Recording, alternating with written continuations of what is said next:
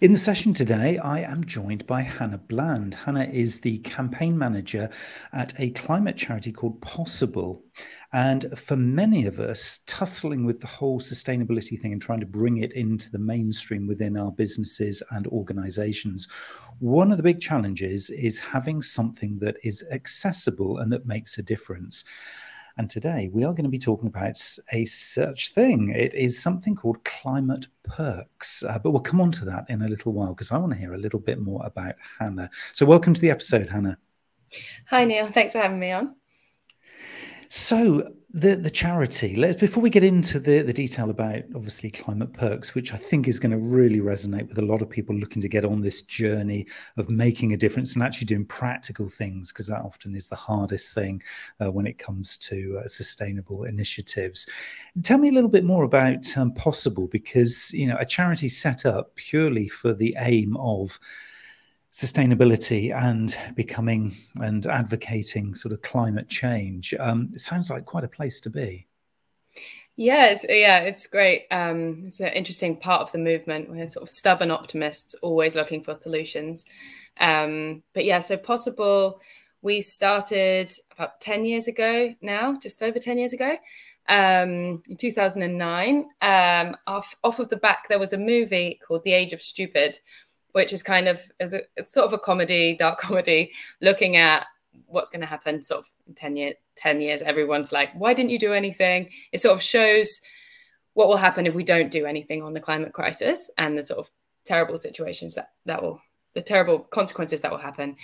And it was a really good movie um, but sort of off the back of that people are like okay great. So now what what do we what do we do? And we're realizing that there wasn't a space at that point in the in the climate movement for positive actions that everyday people can take. Um, and so that is when we started a campaign at that time called 1010. And it was to get everybody's carbon emissions down by 10% by 2010. And so we had loads of different things. We worked with businesses, communities, individuals, um, and everyone sort of became part of this campaign. And we were kind of coming up with positive things they could do and then it sort of just carried on since then. Um, and so in 2009, no, 2019, we changed our name when it became 10 years anniversary. It was sort of becoming a bit um, depressing to still be called 1010, uh, always having to explain this thing 10 years ago. Um, so yeah, so that's why we're now called Possible, and we sort of slightly changed our angle a bit. We're still still very much the positive. Sometimes we're you know helping schools get solar panels, planting trees in um, flood affected areas, um, and also doing some sort of policy oriented campaigns as well. Um, so at the moment in England, it's very difficult to get um, a wind turbine. Uh, so we had a big, big campaign around changing the, the legal sort of framework, which makes it difficult to get wind power. So yeah, there's a real range of work that we do, but um, just for a small charity, but it's it's great fun. So this is this is um, fascinating because I guess with all those fingers and so many pies, you, you, I mean, I guess you get this opportunity to kind of spot stuff that others might not if they're working, you know, down one sort of particular stream of of the sustainable kind of initiatives, obviously that are going on now. But everything from wind turbines to working in schools, I mean, it's a really broad remit. I mean, is this something that's been quite kind of conscious to just try and really make a difference everywhere because it, it, sounds really well one very positive and very ambitious but just really quite fascinating that you get exposure to so many different ideas and concepts and people. Yeah it's def it's definitely that's the case. There's sort of two angles for that and one one of which is that you know we just have to do everything. Climate change is going to affect every aspect of our life and it does mean you know that changes in all sorts from how we're getting around to what's powering our homes to what we're eating. Like everything is impacting the environment. And so that's where the action is needed. Um, but then, then there's, there's, another sort of aspect, which is we need to engage everyone, right? It's not, um, we sort of want to build a better, cleaner, fairer future. And to do that, we need everyone involved. And so when you do have like a broad spectrum of projects, it means there's always sort of something for someone. Um, and we find that people get in interested in one particular thing. Maybe they like working outdoors and they come along to our tree planting project. And then they realize, you know, it actually feels really great and motivating to be doing something positive about climate. Um, and so then they'll come in through that way and start, I don't know, lobbying their local politicians about onshore wind. Um, so yeah, it's it's really nice to have that spread. Sometimes it feels a bit a bit of a lot, a bit daunting to have a lot of a lot of things to have to do. Uh, but yeah, I think it's you know it's important. People have to do it, so we're we're, we're doing that. Mm. And and I, I, guess one of the, the, the trends, I mean, if, if we call it that, that that maybe possibly came to sort of indicate to you that something like climate perks was going to be you know very very relevant and, and a really really powerful campaign. Um, it's, it's again this whole idea about trying to touch on everybody so that they, they can kind of take away a little piece of you know something that's relevant to them because unless it resonates to you or for you it, it's really hard to kind of get that motivation because everybody will say oh i'm so busy i've got so much on and oh you know climate crisis yes but you know we've got you know economic crisis as well and i can't afford to pay the bills and eh, it, there's always seems to be a distraction doesn't there? So I, I, guess you must kind of see with something like climate perks which we will tell everybody about in just a moment it, it must be that you kind of sort of think right we're really honing in here on something that can have a, a, major and quite profound impact across you know many styles and sizes of organization. Was that the kind of thinking behind it? Yeah yeah for sure. And i think just on on that what you say like it's right. People sometimes think that you know the climate crisis is something separate to economic struggles and um, other sort of feelings that feel more immediate to a lot of people.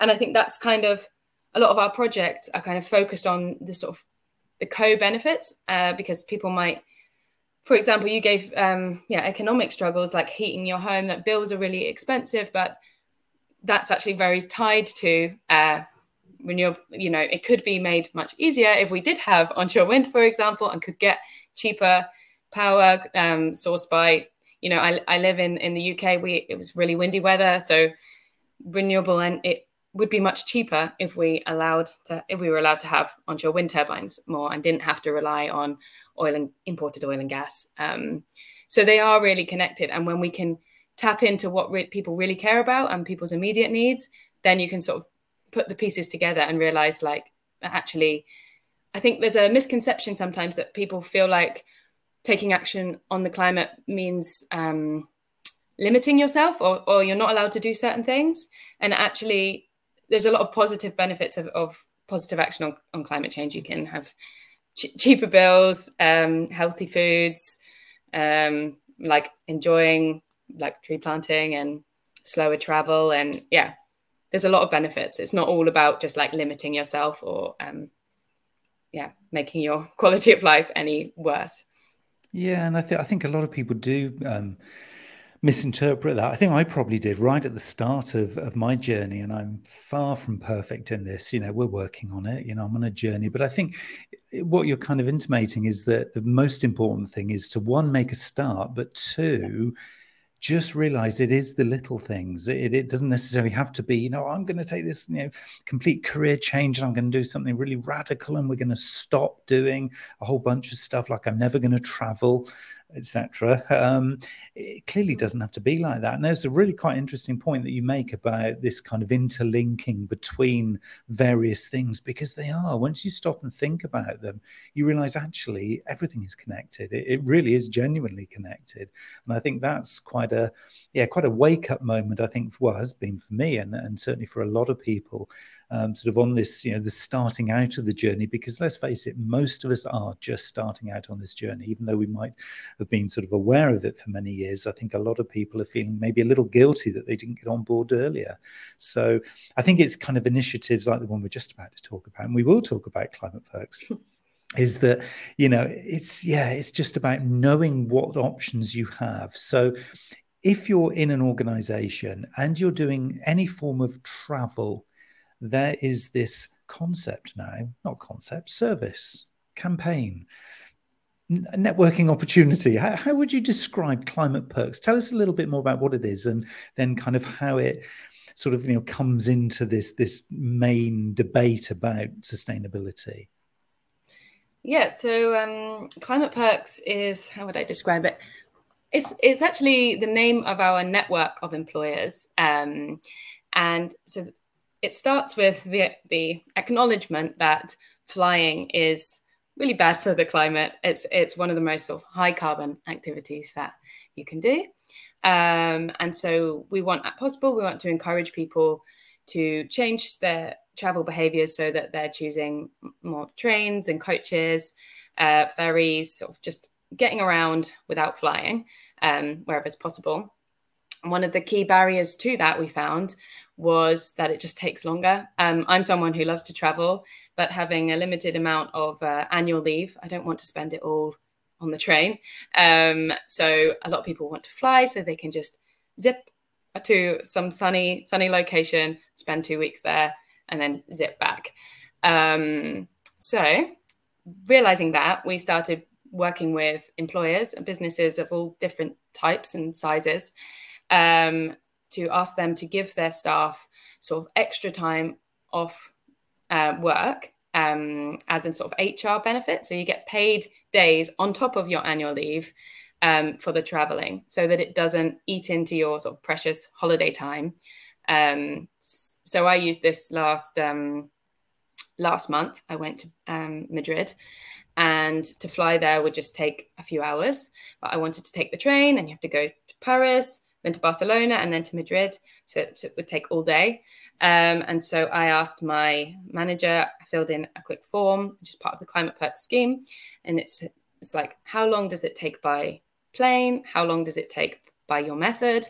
and then any the time difference would then be given back to me as paid leave as instead of cutting into my my annual leave and so yeah so that's like the concept um, at its basis and that's how it started and we got loads of interest from um, businesses because they're they're increasingly seeing that their employees want action on climate change and they want to find things that they can give their employees to show that they're serious um, and this is quite a simple concept, which is say two days, um, two days a year um, for your employees. Um, but now it's sort of growing so that we also provide a lot of um, resources and support for people who don't always know sort of how you might get to Madrid, for example, without flying.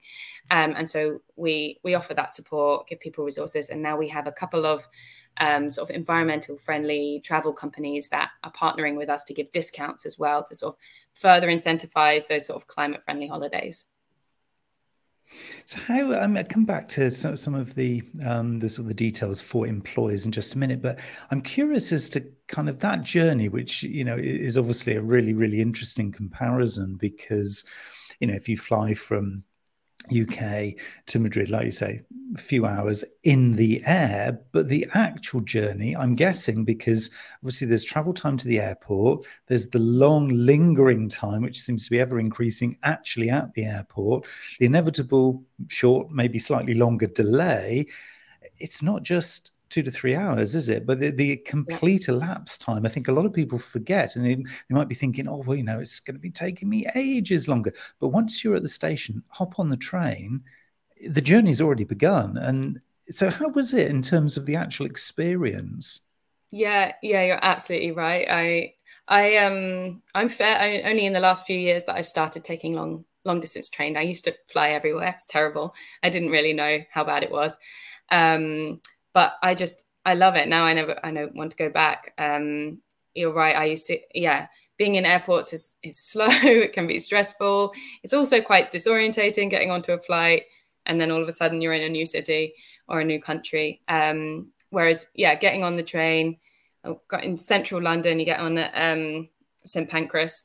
Um, that's just two hour train, very comfortable. There's a cafe car where you can get like drinks and um, just stand or stretch your legs. And then you're in the middle of Paris where you can get, you know, a croissant or something, French if you want to enjoy enjoy Paris. And then there was um, a, I think it was six, seven hours um, train from Paris to Barcelona, which you know that is a long a long time for a train. Um, but it was very comfortable. Again, we got tables. There's an there's a cafe um, and I was right next to the window and and just actually seeing the country like rolling past through countries instead of sort of going over the top of them is just such a lovely experience just to watch the sort of the past uh, the time go by and be like mindful of what you're going past. We actually went that trip. I didn't realize you go past like this area. There was loads of flamingos. I didn't expect to see flamingos in Spain. Um, there was loads, so that was beautiful. And then also just going through all the stations in in southern France and, and Spain. And then, well, on the way there, we actually decided to stay the night in Barcelona so we could have a swim in the morning in the sea and then hop on uh, there's like quite regular trains then to madrid which is a couple of hours away and again that was just it just felt much like yeah i was going to say slower which it is slower but like also um just felt felt uh slower in a kind of more grounded grounded again all of these words. Um yeah it just felt more like mindful and more um healthy really than just like being stuck inside a, an airport without windows and then on a plane and then in a bus. And then yeah it just felt much easier. And then you're straight in the center of the city. Um, yeah it was really really lovely experience. And um, my partner who doesn't get the extra days off work he loves it too so he's always like very keen to be going by train instead even though it is eating into his annual leave isn't this interesting? It, kind of almost redefines. I guess long haul travel is a, is a, bit of a bit of a different conversation, but in terms of the kind of short to medium or sort of inter, intercontinental um, intracontinental, I suppose is the word, um, travel, then this sort of opens up, as you say, with the flamingos. I mean, I just had this vision in my head of something that you would never normally encounter unless you made a real effort to go there. So the surprises that you're going to uncover kind of en route and maybe open up new ideas for different journeys or different visits the next time. And yeah, this this sounds. I mean, over and above, obviously, the, the carbon thing is you know vitally important. But you know, I, th- yeah. I think th- there's always something kind of behind these kinds of initiatives that means it, it's a good thing to do, not just for climate, but actually, as you say, you know, for feeling grounded, feeling more connected with you know the the places that you're traveling through and to there's just feels like there's no reason not to do it now, doesn't it? Really, and I think yeah. certainly here in the UK, you know, a lot of us will have typically taken short flights from one end to the other, where you can kind of within an hour and a half or so, you can literally cover the the whole distance of the UK on a plane. Whereas, you know, obviously going by train, it's going to take you eight or nine hours, you know, sort of end to end, but again, you're going to see things that you would never have seen really really interesting. I, would not really looked at it. I knew the practicality mm. of climate perks but then i didn't really consider the subjective kind of experience which feels yeah just really quite special. Really really interesting. So what, what kind of um, organizations businesses companies are kind of signing up to the network? Um, we have um, most UK, um, but we do have increasingly more outside of the UK and Europe and um, further afield. Um, but there, yeah, there's a bit of a mix. Um, we do have quite a lot of environmental organizations, uh, some of the first to sign up, um, and sort of environmental consultancies. Um, and we have a lot of sort of about half of them are charities that sign up, um, and then another half are sort of um, private sector businesses. Um, uh, a lot, again, a lot environmental, but uh, there's a big chunk of sort of marketing and digital agencies that sign up. I think often um, that sector is quite keen to um, like look after its staff and try new things. It's sort of that startup vibe. Um, we have a lot of that kind of organization that are, you know, keen to try try out new practices and redefine what what it means to be an employer. Um, and so we also, yeah, we have a lot of like marketing digital agencies, um, a couple of sort of healthcare organizations. Um, and then we more recently have um, the Climate Change Committee, which is um, a civil service organization in the UK. They are the like government's climate advisors. So that was quite exciting because we're, we're we're really keen to get more um, local councils on board. I know a lot of local authorities want to join. Um, the NHS, lots of trusts get in touch; they want to join as well. But those, there it maybe takes a bit longer um, for those organisations to sign up. So it's really helpful for us to have a civil service organisation already on board. But yeah, it's a real mix, um, and for different reasons, mostly around seeing that they need to show they're serious on climate um, and seeing this as a simple and quite inexpensive way to do that that also engages their staff. Mm. And, and I suppose in lots of ways, the whole change, well, the fundamental change of working, particularly for those of us who have got a sort of an indoor office computer based job, as it were, um, the, the whole kind of way of working from you know being originally office based to then kind of you know remote working through pandemic and then hybrid has come out the other side as being a thing. Obviously a lot of people also work you know remotely now. I, I guess this kind of flexibility in working styles has kind of played into your favor because you know people would then think about that kind of full day journey from the UK to to Madrid and think, well, actually, okay, it is about watching the countryside rolling by happily alongside me, but actually, I can get a bit of work done too, or I can read that book that's been sat gathering dust on the shelf, and actually, this is going to be some real quality time. I can maybe think about stuff for once, and I never get a chance to do that. But also because of connectivity, I can actually maybe do you know a little bit of work en route. So I've just uh, sort of triggered off my thought there for the uh, the digital marketing agencies because a lot of those are going to be now you know hybrid working and and very familiar with kind of working on trains and every every cafe you can imagine. So so that kind of must have really played into your hands as this being the moment because if you tried this back in 10 10 days it yeah. probably wouldn't really have kind of caught on as as well. Would you would you think? No i think you're absolutely right. Um i think i think since the pan since the coronavirus pandemic people are more just more aware of yeah being digitally connected like a lot more a lot more people are questioning sort of because business flights is another angle. We don't really work on it much but we often advise our employers and members about um, how they can sort of um, decarbonize their business travel. And i think yeah as there's more conversations happening around not flying for work that people are also thinking about not flying in their in their like personal life as well. Um, and as you say people with people being more digitally connected, they're also able to travel by the train, travel by train. Although sometimes that means employers will sometimes come to us and be like, "Well, why did why do our staff need extra days off if they can just work work from the train?" um, so that's sort of another angle. I mean, that's I mean, we encourage we encourage that for organisations that can, but for many um, employees, including if you're traveling as a family, like with children, you might not want to be working on the day that you're you're traveling. It's definitely opened things up and made it more flexible for people. That just wouldn't have been an option if for flying. Mm, so it's really interesting, and it does feel again, I guess, you know, the whole possible charity um, sort of ethos about you know just being flexible and exploring and just being part of you know a moving movement. And I think this is really interesting.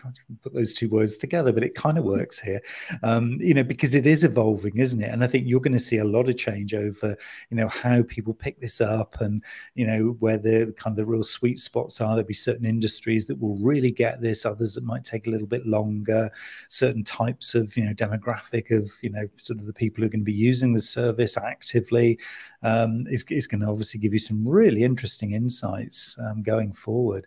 So, yes, fascinating, fascinating stuff. So, how do people get in contact with you? How do people sign up, find out more, learn, and experience climate perks?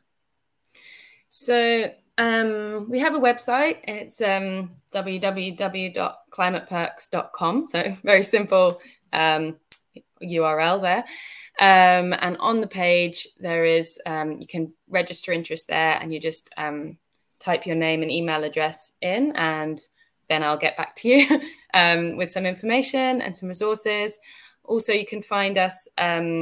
So possible, the charity that I work for. Um, so Climate Perks has its own website, as I as I just said, but we also have um, Possible, which you can find at wearepossible.org, um, and we're also on Twitter, Instagram, Facebook. Um, I think we're just now on TikTok, so you can find us on social media as well.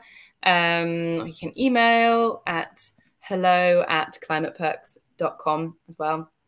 Um, and then all of those ways you'll get through to me. uh, we're not a very big team, and I'm the person who runs the Climate Perks project. So, um, yeah, I'd be happy to help. When when someone signs up, we send them sort of template policy for what it looks like for their team to to implement the scheme, um, and then we just sort of go from there. But it's a very sort of quick process. Um, yeah, and if you have questions, then just you can email them or send them through the website. It's wonderful, really, really good. And I think, as I said right at the uh, the start of this uh, this conversation, you know, it's so good to have something that's really accessible, can make such a great difference, and yeah, just challenge our thinking. I think as as um, citizens, I was going to say consumers. I don't use the word consumers anymore because consuming stuff is not good. Um, so it's citizens. As citizens, I think we can all, yeah, just keep our minds and eyes and ears open to these possibilities. And I think you know I would certainly be advocating strongly looking at uh, climateperks.com um, because I think it is it's a really fascinating sort of insight into the changing travel industry. And I think you know I can imagine this as having a, a long and very prosperous and uh, yes beneficial life um, as a campaign. I think it's become more than a campaign, hasn't it? Really, this is a, a movement in itself, isn't it? Yeah. So thank you very much for your time today, Hannah. It's been really fascinating. Uh, also hearing about the journey to uh, to Madrid because I think again just those practical kind of little examples always really really help everybody to kind of understand really what this is all about. So thank you, Hannah, for your time. Thank you, Neil. It's been great.